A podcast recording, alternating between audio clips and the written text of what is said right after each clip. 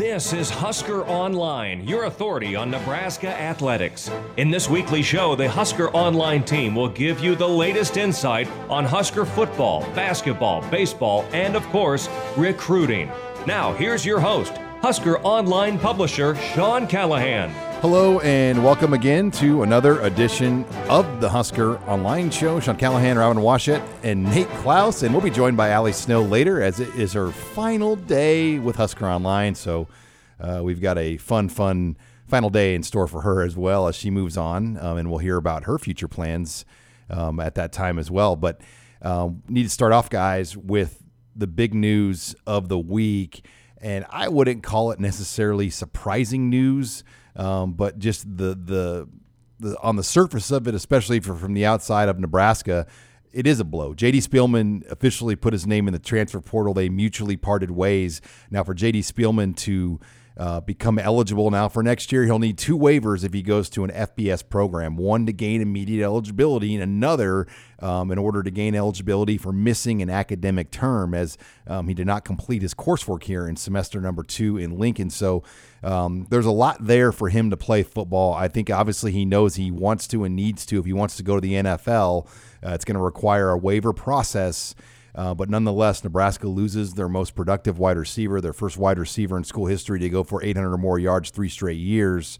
Um, but he had been gone really since late February, and there had been no contact with this Nebraska coaching staff and J.D. Spielman since that point, and it came to an end, Robin, here this week. Well, that's the big reason why it's not a surprise whatsoever. I mean, yes, both sides technically left a sliver of door open for that uh, to possibly reunite, but uh, the fact that you know he abruptly left the team for personal reasons, I mean that's a pretty big red flag right there. But two, uh, he'd been in Lincoln. He'd been in Omaha. He was training with Keith Williams, and yet there was zero communication between J.D. Spielman and Nebraska's coaching staff. And that right there says everything you need to know. That while technically uh, neither side was willing to close the book on this deal, both sides had already moved on, and I think both already knew that this thing was not going to uh, figure itself out. So, you know, now at least there's some finality to it. Nebraska can go forward with the guys they have and get those young guys ready to play significant snaps from day one, uh, while JD can, you know. F- take the next step of, of, his career and figure out the things he needs to figure out. Yeah, the whole thing was not. I mean, the way it played out uh, to me was not really a surprise. Um, and and honestly, I don't know how many people were completely shocked by it. The, the at least people that were kind of following the situation.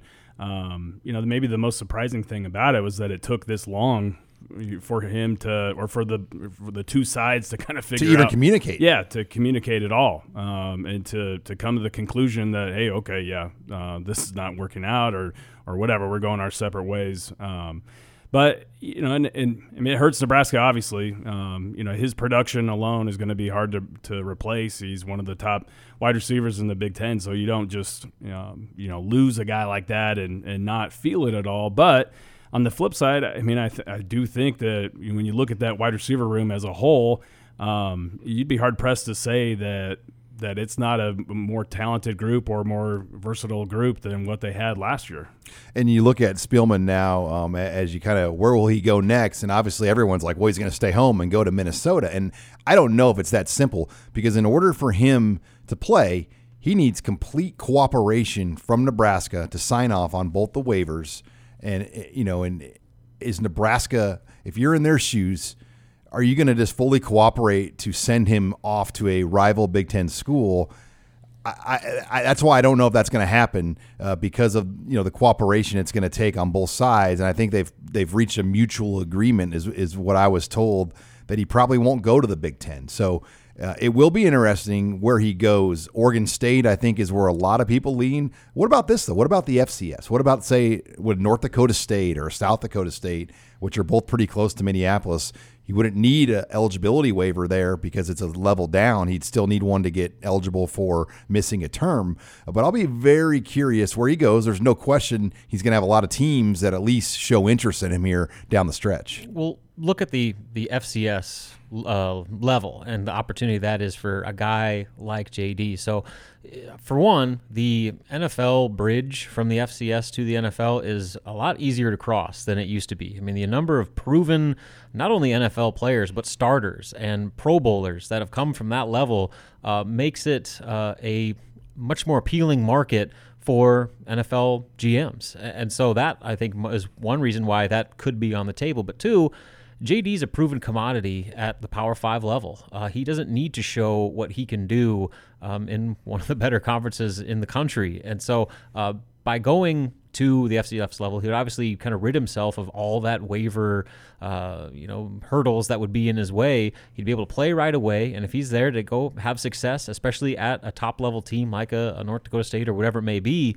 uh, I mean that's that's a pretty good path to eventually getting that end goal of making the NFL, assuming that is his end goal. I mean, I think right now you're also talking about you know, does he even want to play football? Did he like now? football? I know. at some points. Yeah, that's my biggest question. Is you know, does he love the game enough to to go from Nebraska to an FCS school and and grind it out and and uh, you know go through school and everything to in hopes of of being drafted next spring. I mean, I I just I've never gotten the feeling that JD loves football, um, and that you know, and really t- from talking with him um, you know, as a recruit coming up, he, he he flat out told me that his first love has always been lacrosse, and actually committed to Ohio State.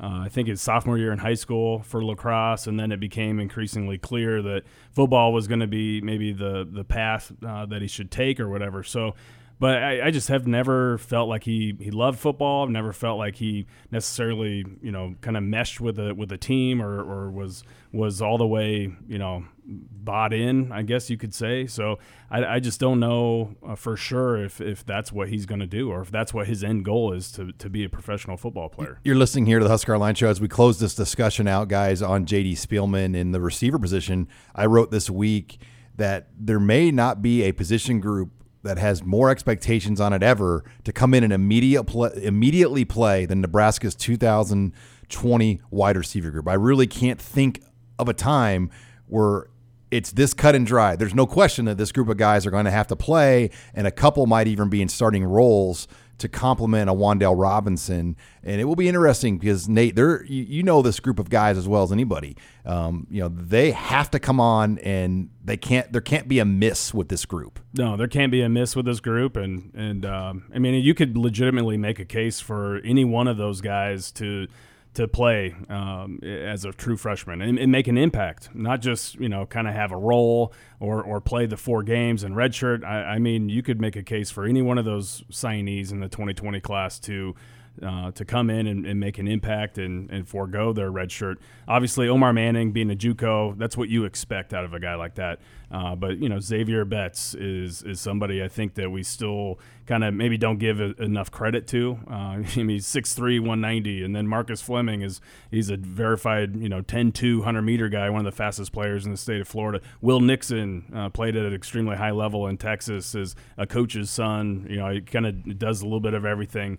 Um, you know, and, and, so I mean, all those guys are, are players that can come in and, and contribute immediately, and, and they're going to be needed. Uh, that's that's going to be a group. There's there's a lot of open production there, and they need some guys that that can uh, give Nebraska, you know, some some bodies, some capable bodies at that position. So, with that being said, uh, assuming the majority of those guys can pan out at least somewhat to the level that we hope. Would you say that Nebraska's receiving corps is actually in a better spot going into 2020 than it was at the end of 2019?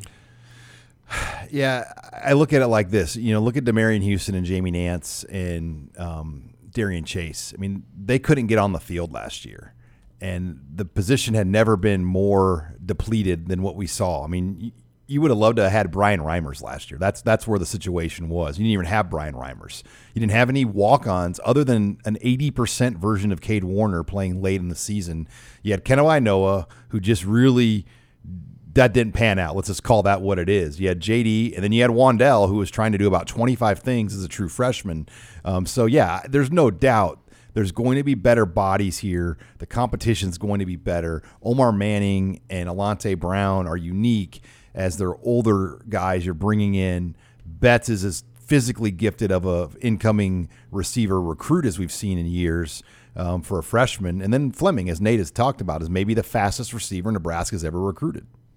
Yeah, I mean, uh, like I said, you can make a case to all those guys. And Nixon's a coach's kid. Yeah, and, and Nixon is is a coach's kid who um, can can play out of the backfield, can play out of the slot, can do a number of different things. So um, I, I, would say that I mean, from top to bottom, I, I like this wide receiver group better than what they had last year. Now, it's a lot of unproven. Yeah, it's all on potential. It's all potential. I mean, they're all unproven guys for the most part, outside of Wan'Dale and, and Cade Warner. So, I mean, obviously, those guys, there's a lot of guys that are going to have to step up.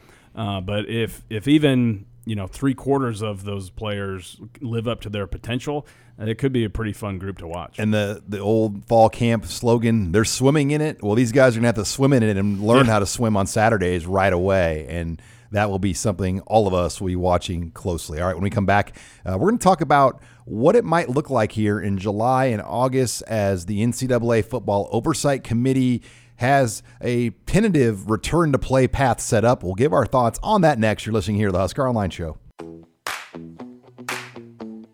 You're listening to the Husker Online Show, your authority on Nebraska athletics. And we're back here on the Husker Online Show. Sean Callahan, Robin Washut, and Nate Clouse. As uh, we're talking now, return to play. As for Nebraska, they've been on that path really before anybody in college football. They had their players all in Lincoln for the most part by early to mid May.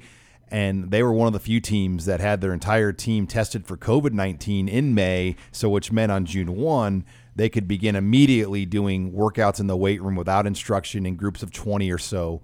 Um, and, and that's where we're at right now. And Ross Dellenger broke this story from Sports Illustrated um, with the NCAA Football Oversight Committee guys. And, and right now, here's what the proposed plan would be for teams that open on Labor Day weekend. Now, this would be moved up a week for teams that play on, quote, week zero. Um, but from June 1 to July 12th, everything the way it is right now will happen. So, voluntary workouts, which means they can lift, but there can't be instruction. Then, July 13th, to July 23rd, required workouts can begin. That includes six hours in the weight room with strength and conditioning staffs, and then two hours allowed with film session time with coaches off the field. Um, that's the normal June in most years. It's called eight CARA hours that you're allowed to have in June.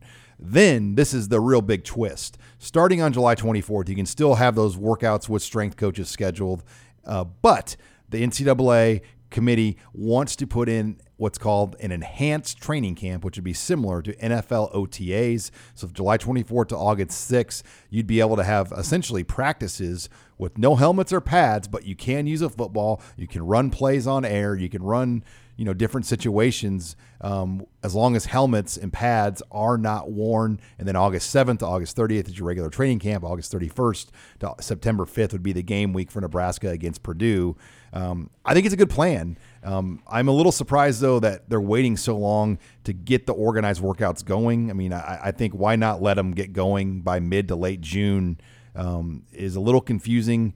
Uh, I think it's more they're trying to get a one size fit all model mm-hmm. that no teams can start organized workouts before other teams can. And I think they're assuming everybody in the country will be on their campuses by July 13th. Yeah, I think that's totally the reason. Um, you don't want to give a, any competitive advantage for teams that are able to start earlier than others. I mean, that'd be essentially weeks of preparation that other teams can't get, and it's beyond their control. So I think that's what you're looking at now. But you know, we were talking about this off air about the enhanced training camp that it wouldn't be a surprise to see this kind of become the norm going forward, where it's kind of your pre-fall camp where you know it goes beyond just your summer workout and conditioning programs where you're actually getting guys doing football and being able to you know work together with a football with you know coaching supervision and stuff like that. So you know i think that that is something that you know we want to look at the ripple effect of this crazy off season and how it might change the future of sports schedules, you know, on and off season going forward,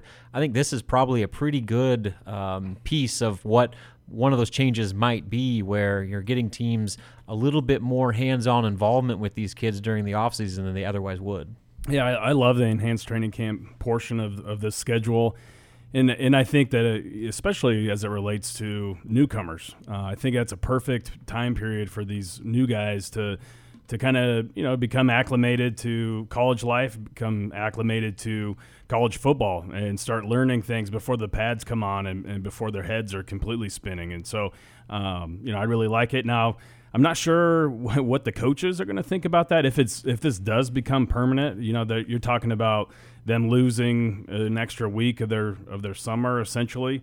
Um, you know, and, and, same with the players too. So um, you know, I, am sure that it might be a mixed bag as far as what the coaches like or what they don't like about it. But overall, I, I like the way that they're kind of rolling this out. And like you guys said, I, I think the only question I initially had was why not organize workouts earlier? But it's got to be the the competitive advantage. Yep. Yeah, because there are, believe it or not, I don't think some teams that are having their players back until July. Yeah. Um, so there wasn't Oklahoma. Oklahoma, mm-hmm. because you know Lincoln Riley's been so out in front of not getting back on campuses, um, and they kind of backed him on that, and, and they're going to be one of the later Power Fives. Uh, Northwestern's going to be later too. Um, I know Wisconsin will be back. Um, but yeah, there's different politics involved, as we know, from a state to state level. Uh, but Nebraska sits, Lincoln particularly sits in a very good position right now uh, with all of this um, as they, they move forward. Um, but yeah, the, the, the lost spring practices, I think we all agree that's not going to happen. But the enhanced training camp portion, I think, will be a help, especially because the newcomers will be able to get those repetitions um, take advantage of that, even if it's not in pads and helmets. Well, and I think that when you look, you take into account the required workouts and then the enhanced training camp. That is almost a full month of time that coaches can have with players. I mean, even if it is limited, you're at least getting FaceTime with these guys that you know otherwise you might not might not get. So, yes, I mean you can't simulate the spring practices and actually playing real football, the scrimmages, let alone the spring games and all that stuff. But I think this is at least a, a nice consolation in the sense that um, you know not not only are guys able to work out together and you know develop their own chemistry, but you know you're getting those two hours with coaches and film sessions, you know basically for uh, the better part of July, and then with the enhanced training camp, um, that basically lets you get as much of a leg up going into the start of fall camp as you could possibly ask for, considering the circumstances. And for the newcomers, I, I think that it might be better that they're going through this in just you know shorts um, you know and, and, not in full pads because now they'll be able to kind of learn and get a grasp of of how practice is run get a grasp of the playbook obviously and um, you know personnel groupings and so on and so forth and so um, that way when when the pads do come on they can kind of they'll hit the ground running so um, you know, I, I, think it's going to be huge for all the newcomers. Well, let's be honest. A lot of this has been going on over the years, but it's player led. Yeah. So you, you get the players together and they're running seven on seven and practicing situations. Um, and you know, Scott Frost in our interview uh, uh, over a week ago, he mentioned you know there are some benefits to player led because it does allow guys to take ownership and leadership, and it doesn't make the coaches have to be in charge all the time.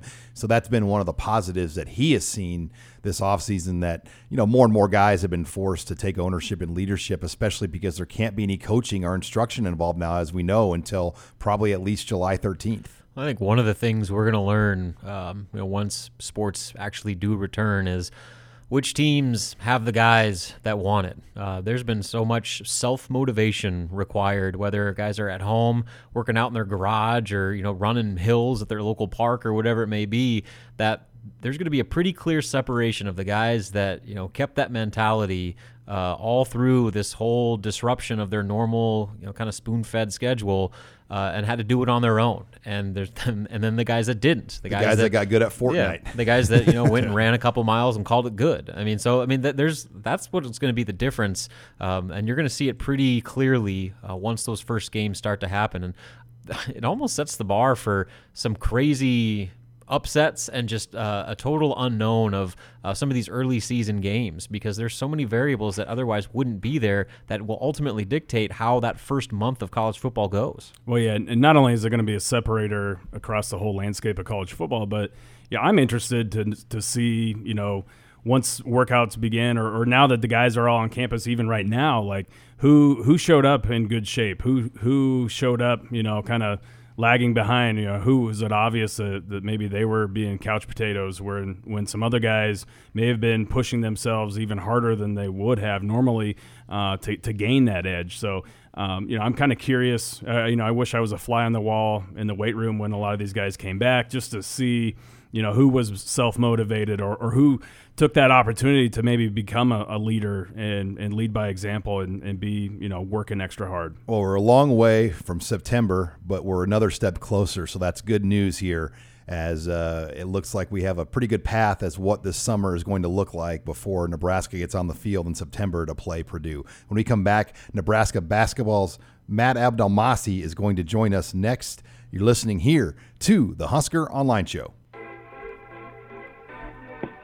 You're listening to the Husker Online Show, your authority on Nebraska athletics. And we're back here on the Husker Online Show. Sean Callahan and Robin Washut talking Nebraska basketball as we're pleased to be joined by assistant coach Matt Abdelmassih. Uh, it's been a few weeks since we've talked to coach, but a lot has happened um, in the world of sports here with recruiting. Uh, but most importantly, college athletes and basketball players um, have now made their way back to campus.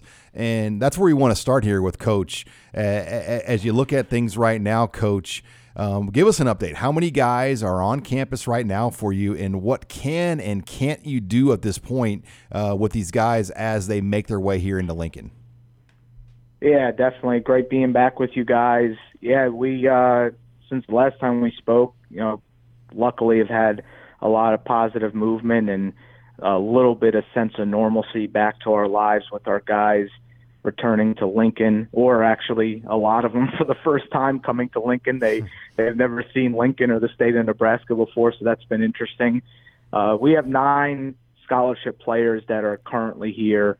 Um, you know, it's been really nice. We've had guys come in waves, and that's really just to help with the protocol that's set up by the university and by the state, where when guys come to town, they have to quarantine uh, and self isolate for um, 48 to 72 hours, and they do that alone, whether it's in their apartment or they have a university housing quarantine zone set up where the student athletes can go.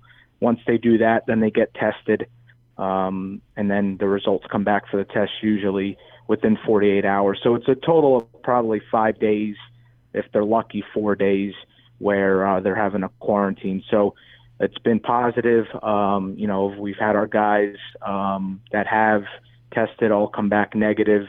Um, once they are negative, then that allows them to uh, start working out in the uh, weight room and or also on the court. The on court situation is is pretty simple. I mean, we can't do anything with them. We can't instruct. We're not on the court, um, but our GAs are are on the court with them.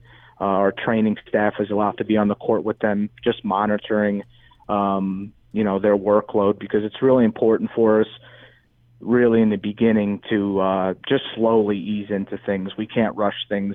A lot of these kids are coming back to Lincoln with limited um, resources back at home where they didn't really lift, they really didn't work out, uh, especially with so many places being completely shut down. So it's just going to be an e- easy process uh, for them to go through these first 30 days where we get a, a really solid foundation and get their weight back. And, um, you know, eventually, hopefully by July, we can we can hit the ground running with uh, with the entire squad here. Now, I know uh, for the guys that aren't here yet, um, do you have an update on maybe when um, you expect them to uh, arrive, and then kind of how much do you think um, their delay upon their arrival is maybe setting them back compared to the rest of the guys? Well, first off, it's definitely not going to set them back because it's not like uh, there's a, an enormous amount of stuff that we can do with them. Luckily, the guys that aren't in Lincoln yet have had the ability to work out, um, so they're going to be perfectly fine. I don't think they're going to they're uh, not going to skip a beat when they get into Lincoln. And the update on when they will arrive, we really don't know. Uh, right now, the borders are still closed with incoming flights from Europe, so Ivan and Thor uh, cannot come back to the states until that is lifted. We're expecting and hopeful that that could happen uh, by the beginning of July. If it happens sooner, that's that's great. But we're trying to be cautiously optimistic that beginning of July, we get them back. Um, we still have a few other guys that will be coming into town the rest of this week, and um, so we should be at 11 of the 13 in the next few days, and then just waiting on those two guys. But you know, for us, um, we've done as good of a job as we can with communicating with the returners on things that we want them to do. Um, you know, our, our training staff has done a phenomenal job communicating with them. You know, and, and luckily, like I said, for those two guys, they do have the ability to get into a gym. So uh, luckily, they're not. I, I don't foresee them coming behind when they get to campus. Um, you know, the only thing that in a perfect world you would hope is having all 13 guys here in Lincoln is is uh, is great to where we have so many new guys and mm-hmm. just team chemistry and, and and building each other's trust is so important. That's might be more important than anything when you have so many new guys from so many different backgrounds. Um, but you know, it's uh, you know, it is what it is. We're working with it. We're just fortunate enough that we can even get them here. So we're going to take that as a win and and do our job to continue to emphasize all the protocols in place and hopefully have a uh, uneventful summer. Right, and that was kind of my next question was with the guys that are here. You know, what types of things? Um, I mean, maybe you guys as a staff, with you know, however much you can interact with them, are you trying to uh, kickstart that whole chemistry and continuity stuff of guys that have never even met each other or even been in the same room together, getting that process going of becoming a unified team off the court? Yeah, you know. Um, with everything set in place right now, there are some things we can and can't do. So really right now the focus is is when when we're able to, you know, start doing some smaller team meals and switch those groups up where they can get um, you know, start talking to each other and learn about each other. For the most part, though, it's been actually really good um, where they're in a group message. I know they've had plenty of conversations through the month of May, um, so they know who each other they they are. Um, you know, a lot of them know each other's backgrounds, so we've been able to kickstart through that, where those guys have really done a good job of of uh, initiating contact. You know, the other good thing is is the early signs of it is we have a group that is really locked in on making sure they do their part in, in helping Nebraska get to a level it's never been before. And they're they're relentless workers, uh, committed to the, the the process of getting better. They're gym rats, um, you know, and a lot of them too understand like this is my shot, and a lot of them their last shot to go out and uh, and go make a name for themselves. You know, their backs against the walls, and you know they got they got they have to figure it out. So they're hungry, and you could see that when you're interacting with them and and it's been uh, it's definitely been a breath of fresh air. And um, you know, with that being said, the chemistry part I think will will be a, a pretty seamless process because of that. Uh, it's a very energetic and, and funny group, and I don't think we're going to have any issues with them getting along and and being fully committed to what we're trying to build here.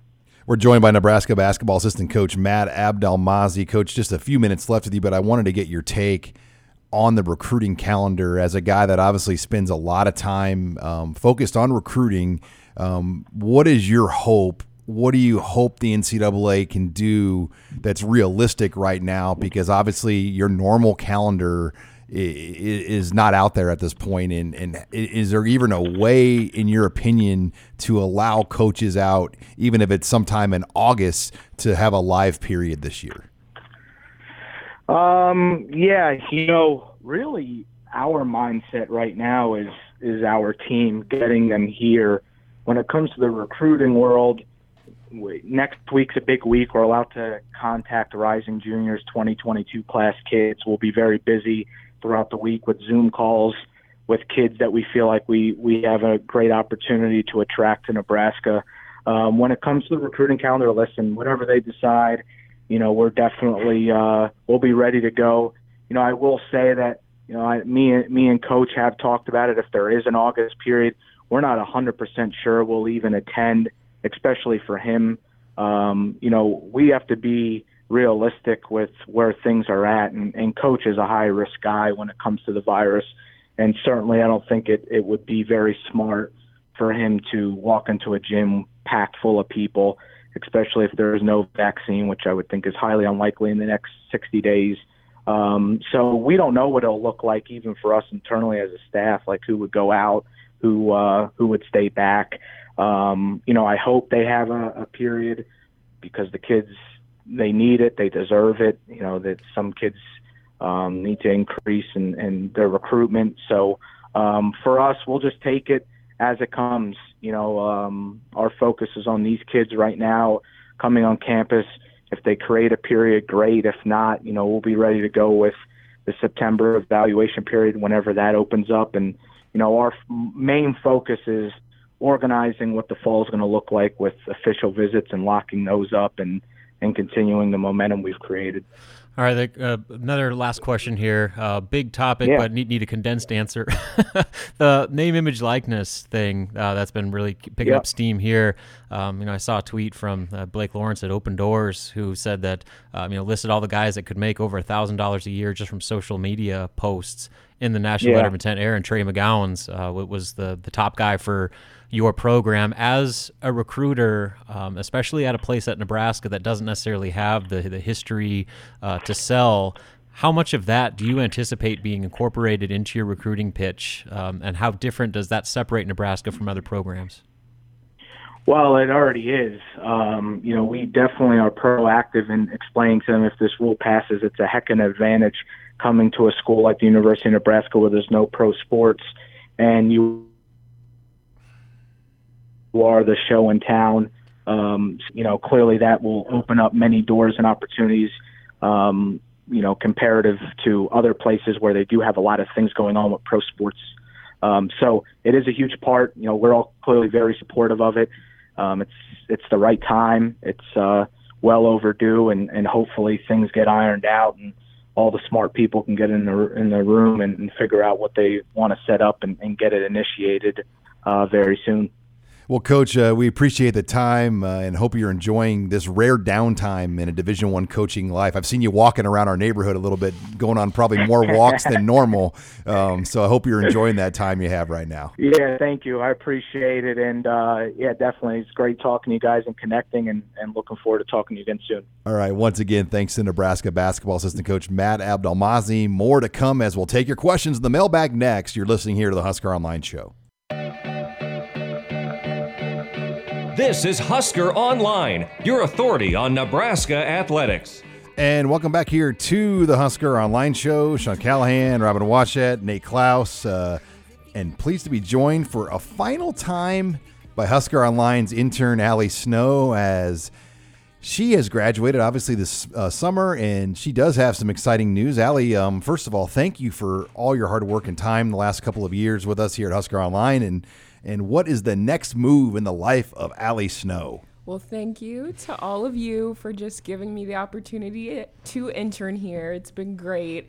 But so on Monday, I start at Channel 8 here in Lincoln as a reporter and producer. So I'm super excited and hopefully I'll get to do some sports in the fall. Well, congratulations again. Um, we're glad to have you for one final mail mailbag, and we are going to have a nice little celebratory party for you afterwards on, on your final show. So, yeah, some our good friends, our neighbors at Gate 25 are going to uh, be giving us some good food and drink uh, to celebrate Allie's final day. But let's get to the mailbag. What do you have to start us out with? Thoughts on athletes earning money from social media posts? Will this be a recruiting disadvantage for smaller schools? Um, yes. Um, I, I think a place like Nebraska, places with passionate fan bases, are going to have a huge advantage in this.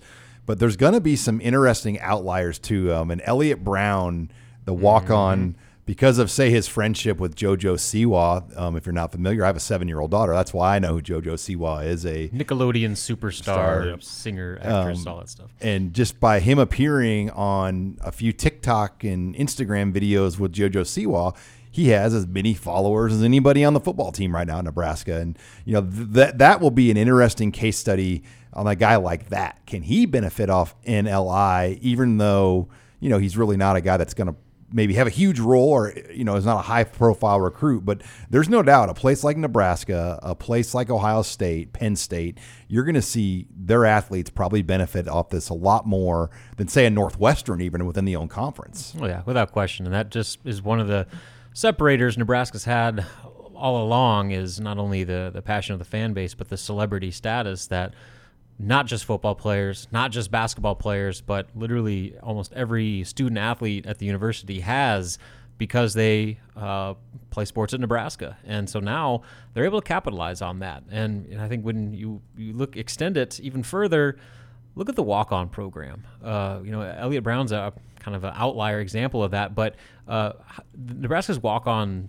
program has already been such a selling point just because of the, the tradition it has. But now you can pair that with not only can you walk on to your home state school and play for the team you always uh, grew up wanting to play for, but now you can make a little bit of money off of it, which might be able to compete with these decisions potential walk-ons have to make of taking a full ride. And you can a, put that on paper and say, "Hey, and by the way, this guy got this much money." And, and as you get more data on that, you say, "Look, at this is the total income earned from uh, walk-on over four years. You know, the average income." And so uh, that could be a huge resource for Nebraska, not only just on the you know recruiting scholarship players, but keeping in-state, you know, walk-on borderline scholarship kids home by giving them that uh, outlet for you know gaining on their likeness that they wouldn't be able to get at other schools. Yeah, I, I, think it has the potential to to completely revamp the way they, they recruit walk-ons uh, or make it way easier now to, to get walk-ons and, and high quality walk-ons that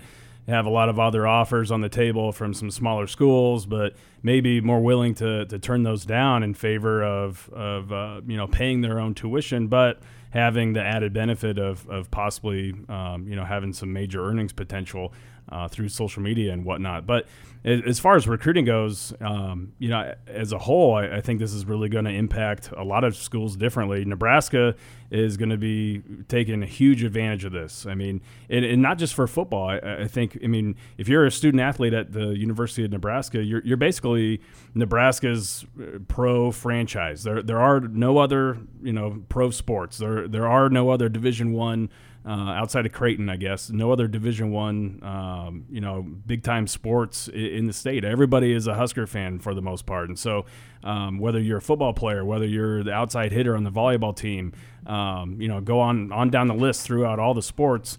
Uh, there, you're going to have major earnings potential here in Lincoln uh, than you, you know, than otherwise you might otherwise have at, at some other places. So, um, I, I do think it's going to have a huge impact on recruiting.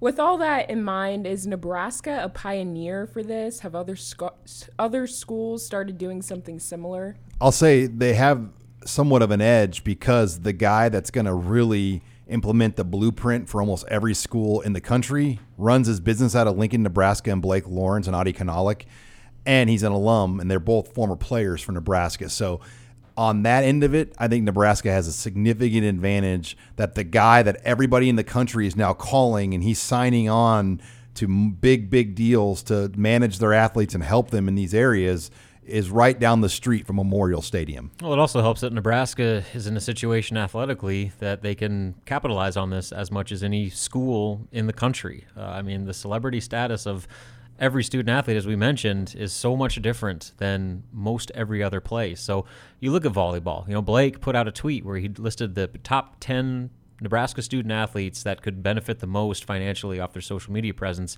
Three of them were volleyball players. Name me another college volleyball program that can say that. Stanford can't say it. Penn State can't say it. Go down the list. Texas can't say it. And so Nebraska already was uh, head and shoulders above most every other program in the country. Now you pair this, where you can point to Lexi Sun and the tens of thousands of dollars that she could potentially make off her social media, along with playing for a perennial national championship contender. Look out. I mean, that's Nebraska volleyball of any program could benefit from this as much as any at, at this university. Yeah, John Cook's got, got to be just Look over chops. the moon right now. Yeah, um, absolutely. Nebraska is a pioneer, and this really could not have come together better for Nebraska, I think, because not only are they kind of leading the charge in this deal, but they're partnering up with with uh, Opendorse, which is run by two former Huskers, like Sean said, and and they are really the pioneers in this whole deal. Uh, they now have over 13,000 athletes that, that, that work with them and that they partner up with uh, with endorsement deals through social media. Um, and so they were the first school that signed on with Opendorse. And since I know, I mean, there's been countless others that, that have followed suit. I, I know Ohio State and Clemson uh, were, were two big ones that followed after Nebraska uh, partnered up with Opendorse with their Athlete Ready uh, program. So, all taking advantage of the, the name, image, and likeness deal that, that is coming up uh, with the NCAA. All right, we got time for two more, Allie. What do you have? What happens if a player tests positive for coronavirus during these summer workouts? Well, I, I think when you're seeing these guys test positive now, it's because they're coming back and then they're tested when they're back. So they're, they they've developed a protocol, a quarantine system. You know, they're they're not letting these guys be around anybody until they test, um, and that's the key. So they can at least trace who, when, where, how it happened. Um, but yeah, if somebody gets it now within Lincoln, I think there's going to have to be a whole other protocol of contact tracing and, and steps involved. Um, who's been around that person? They need to be tested, etc. And luckily, I think by starting this up in June, it is going to allow time, um, you know, for it to happen. Now, the good news is Lincoln's a great place right now. I mean, there were only on Tuesday, there were four people in the whole city of 300,000 people that tested positive for COVID 19. So we're seeing our numbers in this city go down, and, and you hope it stays that way. Well, and Matt Abdelmassih laid it out pretty well about just the, the process that guys returning to campus are going through. And I would imagine, you know, for, from at least the smaller roster sports, it'll be a lot easier to handle and a lot easier to trace uh, the contact, especially early on when guys are essentially broken up into smaller groups. So you talk about you know 15 Nebraska basketball players, probably three groups of five. You know, that's a little bit easier to h- handle that. Football is a different story, obviously, because you're talking about much bigger groups. But like Sean said, we're still so early in the process that um, you know as this continues to develop and uh, the, the there'll be a better protocol in place and a much better plan, I'm sure, than what they have right now, just because no one has really uh, experienced having to deal with anything like this before. Yeah, the good thing is that they're they're able to, to kind of have the team all in one spot now, and and if, if someone does get it now, you'd rather see that happen you know, in, in the summer months than than you know during the season. So um, but yeah, it'll be interesting to see what exactly the protocol is, you know, if and when that does happen. All right, final question, Allie. Your final question on the mailbag as one of our Husker Online interns. We're gonna end with a fun one, but what is your dream vehicle? Whew. Um. I mean, I have an SUV um, that I really like. I mean, I can't imagine I, am not like a sports car guy. I don't think I could ever see myself driving mm-hmm. a sports car. So, I mean, I don't, I don't, I mean, I don't even know what I would yeah. call my dream vehicle. I'd probably say G wagon. Yes, me too. yeah, I mean, you know, Fred Fred Hoiberg was rolling. Uh, were you there, Allie? Yeah. yeah. So Fred Hoiberg's got he's got multiple cars. He's got Teslas. He's got you know all those things. So uh, anyway, yeah, probably a Range Rover. Range Rover or G wagon? G wagon. What I say? Range Rover? No, G wagon. G wagon. Okay. Um, yeah, that'd be nice. Uh, but I I like to go fast, and so I think I would I would probably go with a sports car. Of you know, if if I could have whatever I wanted, um, you know, I'm probably you know Lamborghini or or uh, you know an Aston Martin or something like that. But uh, but also I also like SUVs too. So yeah, probably like a loaded out Range Rover, Land Rover type car would be, you know, something one of the really top end. If you could just get any car, something like that. Uh, what about you, Allie? Yeah. Well, Allie. I'm with Robin with the G wagon. It would be a matte black G wagon with Ooh. rose gold rims and a rose gold interior. Okay. That's my car. So you've not put any thought into this before, have you? no, that's my goal. I gotta have that when I'm older. All right. Well, Allie, we really uh, want to thank, thank you, you for all your hard work. You've been great, professional, and, and we hope that you've learned a lot with us. And we're excited to follow your career after Husker Online. Yes, thank you guys. I'll miss it. I'll miss you. Star in the making. All right. Keep your eyes on Allie Snow. She's yes. going to be on Lincoln Television here very shortly. So uh, congrats again, Allie. And thanks as uh, we move forward here. When we come back, Nate Clouse and I will talk recruiting, to close the show. You're listening here to the Husker Online Show. This is Husker Online, your authority on Nebraska athletics. Final segment here of the Husker Online Show. Sean Callahan and Nate Clouse talking recruiting. And Nate, it's been a slow climb, but Nebraska now up to nine commits over the last week. They picked up two, um, and most notably, 500 mile radius linebacker Seth Malcolm, um, who you could really argue is an in state kid. I mean, a lot of people that live in his town work in Nebraska. His dad actually is an Omaha firefighter. Yeah. So you, you, almost look at this as getting an in state guy, and Seth Malcolm, um, but had a lot of regional Power Five offers. He commits to Nebraska on Saturday. Um, and you know, I, I, just think the perception of this is big because Nebraska put a lot of effort into Seth, and to close out with him was big. Yeah, it was big. You know, Nebraska they need three inside linebackers in this recruiting class, and and Seth Malcolm has has taken that third spot. And he's a guy that they targeted very very early on in the process. They offered him after his sophomore year. Um, you know, in in which is fairly significant considering he's from a small town. He's from an eight man school, and and um, you know, he's like I think you and I were were trying to figure out when the last time Nebraska received a commit from an eight man guy. Andrew Shanley. Yeah, sent from St. Ed's. Um, you know, back in the 2002 class, and so. Uh, it's been a very long time since Nebraska gave a full ride scholarship to to an eight man player, but um, he certainly fits the mold of what Barrett Ruud likes. He, he's 6'3", 200 pounds. He's got a great frame. He, he runs very, very well. Uh, he's physical. You know, he, he can he can come downhill and, and fill a gap in, in the box uh, against a run, and he can cover a tight end down the field 20 yards in pass coverage and, and pick off a pass. I mean, he's he's very very versatile player, and so um, you know, and he, he's a very intelligent kid. He's he's one of those guys that you're never going to have to worry about uh, if he's doing the right thing on or, on or off the field. Uh, he's kind of a self motivated guy, and and uh, you know comes from a very athletic family. So uh, I think it was a good pickup, and, and like you said, it, it, it, I consider him pretty much an in-state guy, and so just like Randolph Kpai, you know, those players in, in South uh, South Dakota, especially in the Sioux Falls areas, area. I, I, think you have to consider those guys um, in-state players, and then you know Council Bluffs and and Tabor, Iowa, you know, are right basically right across the river too. So you have to consider those guys in-state players. And Nate, with not being able to have out-of-state guys really come to Lincoln and experience much. It's never been more important to win locally because these are the guys that have probably experienced your program. And now for Nebraska, you've got some names still out on the board like AJ Rollins, Thomas Fidone in Council Bluffs, um, TJ Bollers in Kiffin Amana, Iowa. Um, so as you start to zone forward or look ahead, um, you know, and, and kind of look at some key regional guys. I mean, how do you like Nebraska's chances of some of the other regional names that they've at least been able to have on campus? Yeah, you know, I, I like their chances with uh, with the majority of those players. So I, even Bollers right now, what's your thoughts? Well, yeah, I think Bollers is probably the outlier out of the players that you mentioned. I think that he's a Wisconsin lean, and he's been hinting at making a decision here pretty soon. So I'm not sure exactly when that's going to happen. I know that Initially, he had planned on taking all of his official visits, but he had also planned on having all those officials done by the end of June. And so, uh, obviously, the the schedule has changed. Uh, the recruiting calendar has has uh, changed drastically, and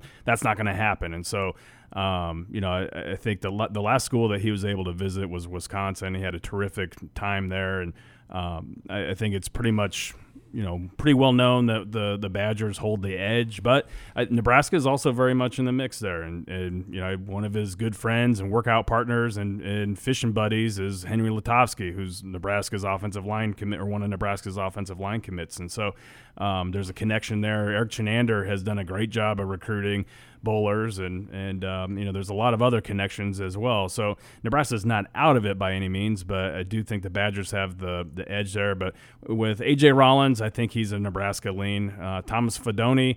I still think Nebraska is, is probably the team to beat, although it's going to be maybe a lot more difficult now than it may than it would have been three or four months ago.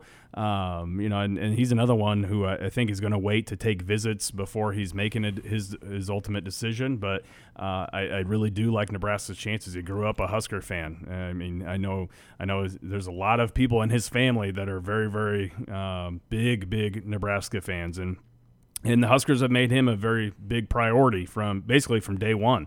So um, that'll be interesting uh, to, to kind of see you know how, how that goes. But you know, I, I like their chances with with both those guys. There, and there's a couple others. You know, Eric Olson is another tight end from Colorado that has visited in the past. Um, you know, kind of within the 500 mile radius, and uh, you know, his, his mother is actually from Benkelman, Nebraska. She went to the to University of Nebraska, graduated, uh, and he has a lot of family in Omaha. And so he's another one that just kind of cut his list down and has Nebraska in his top six. And so then I think the Huskers are sitting all right there with him too. You're listening here to the Husker Online Show as, as we talk recruiting here uh, with Nate Clouse. And Nate, people always like, why do you guys talk so much about local guys and push for that?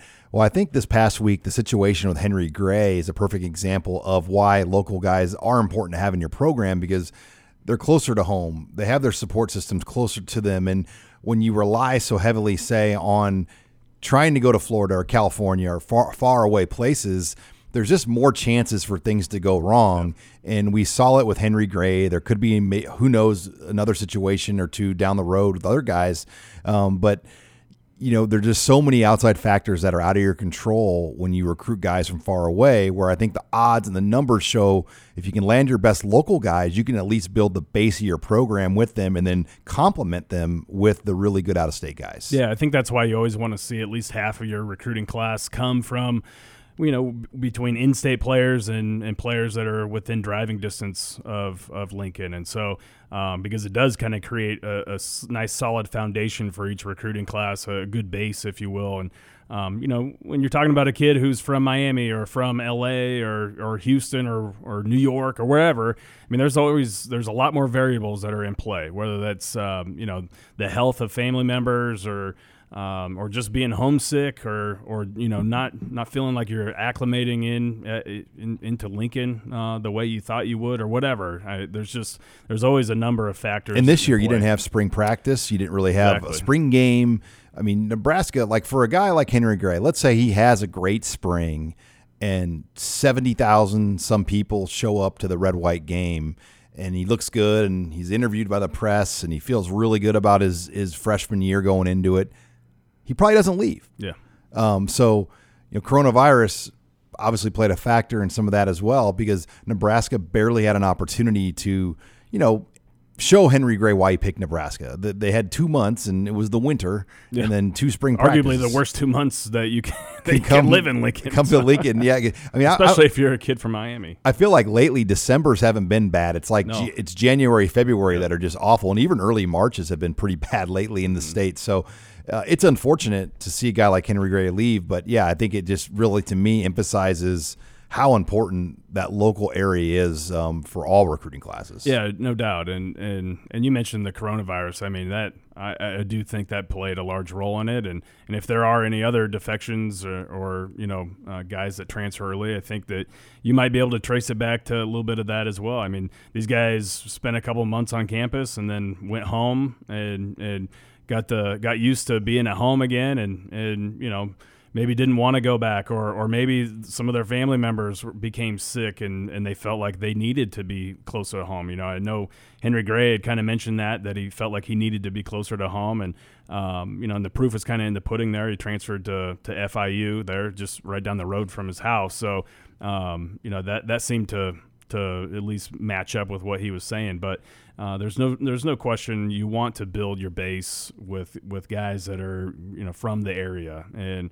and it always starts in state and and you know unfortunately for Nebraska that's not been uh, like shooting fish in a barrel getting these in-state guys lately. It's been that's it's been just as hard, you know, recruiting some of these guys, and is going to continue to be very hard recruiting some of these guys, um, you know, to, to, to, keep those players at home. And you think 2021 is good? 2022, there's more four stars yeah. um, than we've ever seen in the state um, in, in, a long, long time. Um, so, uh, no doubt, questions, challenges ahead as Nebraska has made three 2022 offers in the state, all three to four star prospects. Make sure you stay on Husker Online as we will keep you up to date on the latest. Also, take advantage of a, a great promo we're offering right now. You can get a membership for $49.99, which is half off.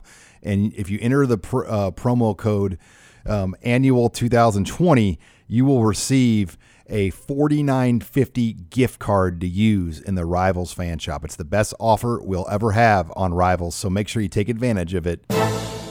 Thanks again for joining us this week on Husker Online, your authority on Nebraska athletics.